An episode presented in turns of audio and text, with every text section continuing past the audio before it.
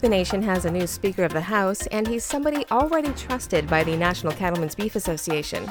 I talked this week with NCBA's Vice President of Government Affairs, Ethan Lane, who said though Speaker Mike Johnson of Louisiana has not served on the Agriculture Committee, he has a strong voting record when it comes to agriculture. I'm Sabrina Halvorson. Let's get into this week's AgNet Weekly. So, we have finally a new Speaker of the House uh, Mike Johnson of Louisiana, and I wanted to get your take on um, how this may affect things. And um, you know, to be honest, I don't know much about him. I, I like I think many people around the nation. Uh, I've been researching him for the last 24 hours and trying to get to know what he stands for and what he's about. Um, what have you come across so far? Well, so we, we have a long-standing relationship with with uh, Speaker Johnson. Um, we've we've been I, I supporters of, of uh, Congressman Johnson for, for all of his time in the House of Representatives. Um, I, and going back to before my time running this office, um, he's a very principled conservative. Um, and, and when I say that, I mean sort of the older, um, you know, definition of that rather than sort of the newer populist meaning of conservative. Um, he's, he's, uh, uh, he's, he's very resolute in his, um, in his view of those principles. He's, he is for free markets. Um, he is for individual liberty. He is for limited government. Um, and those tend to be values that overlap uh, very strongly with, with most cattle producers around the country and, and certainly within NCBA's policy book. Um, and because of that, we've, we've been long supporters of, of, uh, of Mr. Johnson's. Um, he is going to bring a fresh perspective, I think, to, to these conversations. And, um, you know, I think it's evidenced by the the vote um, that, that, that was sort of unexpected. You know, that, that he was able to get a, un- a unanimity of the Republican conference um, in a time when when there were a lot of proclamations that nobody could achieve that. Um, that he does tick a lot of boxes for both uh, conservatives and moderates in the House Republican conference. Um, you know, we're hopeful that that's going to lead to a little bit of grace as he takes this role from uh, from those camps to allow him to navigate uh, the looming shutdown and the expired farm bill um, and and some of these uh, some of these uh, overseas conflicts uh, that are that are before the chamber right now. Uh, he's going to need all the grace he can get um, from various camps to navigate those challenges, and and he has a very short time frame to do that. Um, we were encouraged to see that within hours of his uh, swearing in yesterday, he was already processing appropriations bills on the House floor. And so it's nice to see them get back to work. Um, and, and we're hopeful that they can get through that process and start engaging with the Senate uh, to avert a shutdown uh, in November. Yeah, and he has said that, uh, you know, to expect a, a, pretty busy schedule for them as he tries to get everything caught up that they've, you know, haven't been able to do in the last three weeks as, they have done this search.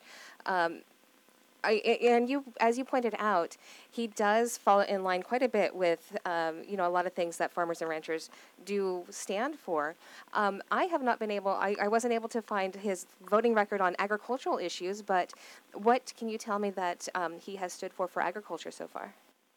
You know, I, he he has been a pretty uh, reliable supporter of of of what agriculture has asked for. He's a guy who has voted for the farm bill. He's a guy who has you know, voted for ag appropriations bills. I mean, he's he's he's been he's been a, a supportive member of of Congress uh, for agriculture. He hasn't been on the ag committee. He hasn't been involved, you know, in those conversations directly. But um, he he's been a guy who has listened uh, to the ag community and and been supportive. And and you know, that's uh, uh, that's that's not a thing that, that you can say about everybody in, in Congress right now. So uh, we're we're appreciative of that. He he's uh, he listens. He's a thinker.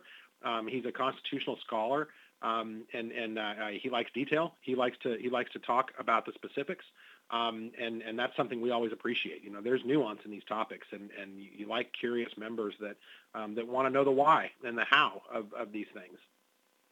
And you brought up the farm bill uh, earlier, and as you mentioned, the, the farm bill is expired. Do you think he'll be able to get a farm bill passed or to push forward to, to work on the farm bill before the end of the year? Or are we looking probably at another at an extension?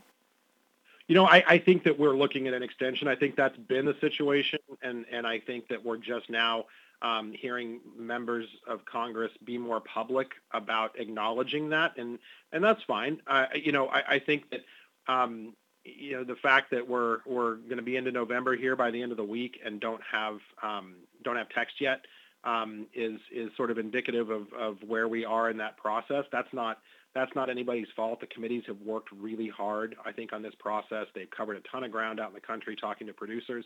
Um, but this is an incredibly difficult environment to pass a, you know, a trillion dollar spending package.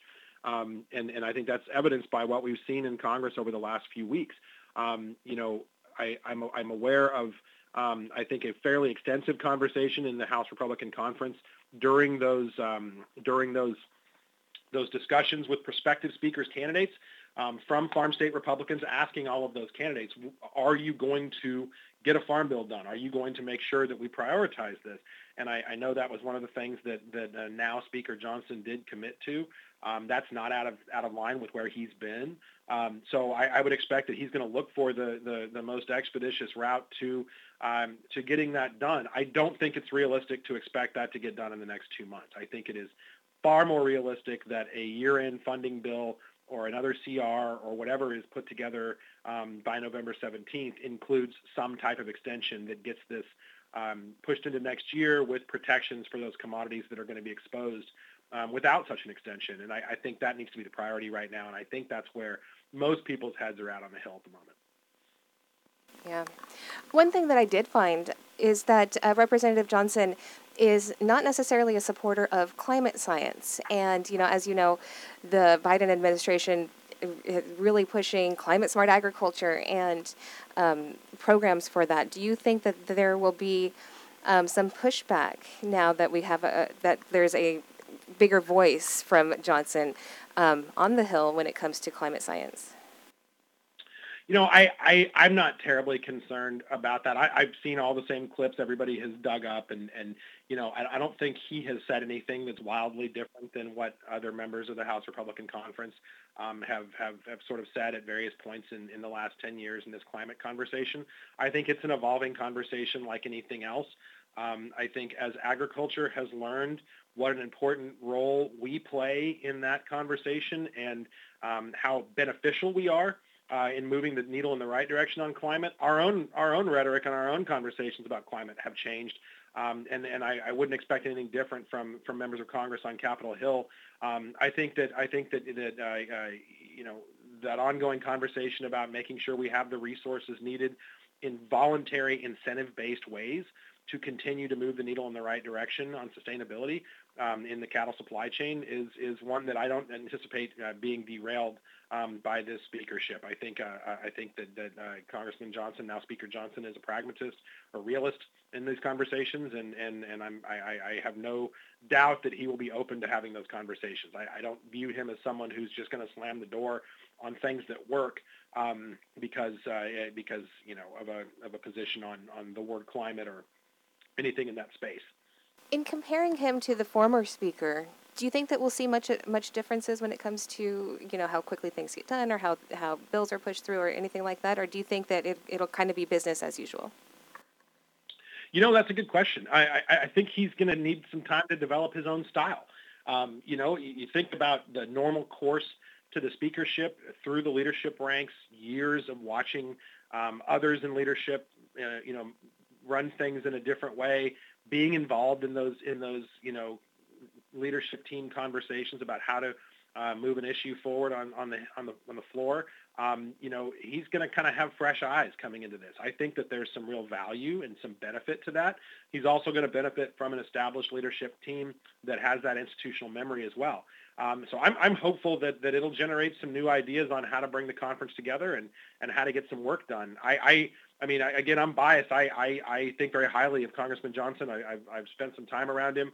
Um, I'm, I'm, I, I'm excited to see what he's able to do in that chair. And you know, and it's good to hear from somebody who has spent a lot of time around him and who knows him and, and has more of insight into what he's about and what to expect. And with that, um, what do you think farmers and ranchers around the nation should be watching for, or what can we expect within the next few months? Well, I, I mean, he he and his team are going to be focused, I think, on the obvious business at hand, keeping the government open, um, making sure that we're, you know, that we're uh, uh, showing up um, in an appropriate way in in in the you know world events happening overseas, um, and and ensuring that we're that we're getting business done at home and keeping the supply chains moving, keeping food on grocery store shelves. Um, you know, uh, there there are some fairly immediate needs um, that have been put on hold this fall. So I, I, I I, I can't imagine there's going to be a lot of room for, for anything other than really blocking and tackling those core issues in, in front of him. And I think that's going to be the focus in the next few months. Is there anything else that you think that our listeners should know or anything else that you'd like to, to talk about? You know, I, I, I think that I, I, I, think that after weeks of hand wringing over who might be Speaker of the House, um, we've landed on a, on, a, on a new speaker that is a real win for cattle producers. Um, that's a that's a champion for the, the, the view of government's role in the in the everyday lives of Americans. That's very much in line with with uh, with most of our membership around the country. Um, so we're optimistic about this. We're excited about it, and we look forward to working with the new speaker and his team to uh, to get some things done. Thank you once again to NCBA's Vice President of Government Affairs, Ethan Lane. That's this week's AgNet Weekly. I'm Sabrina Halvorson. Thanks for tuning in.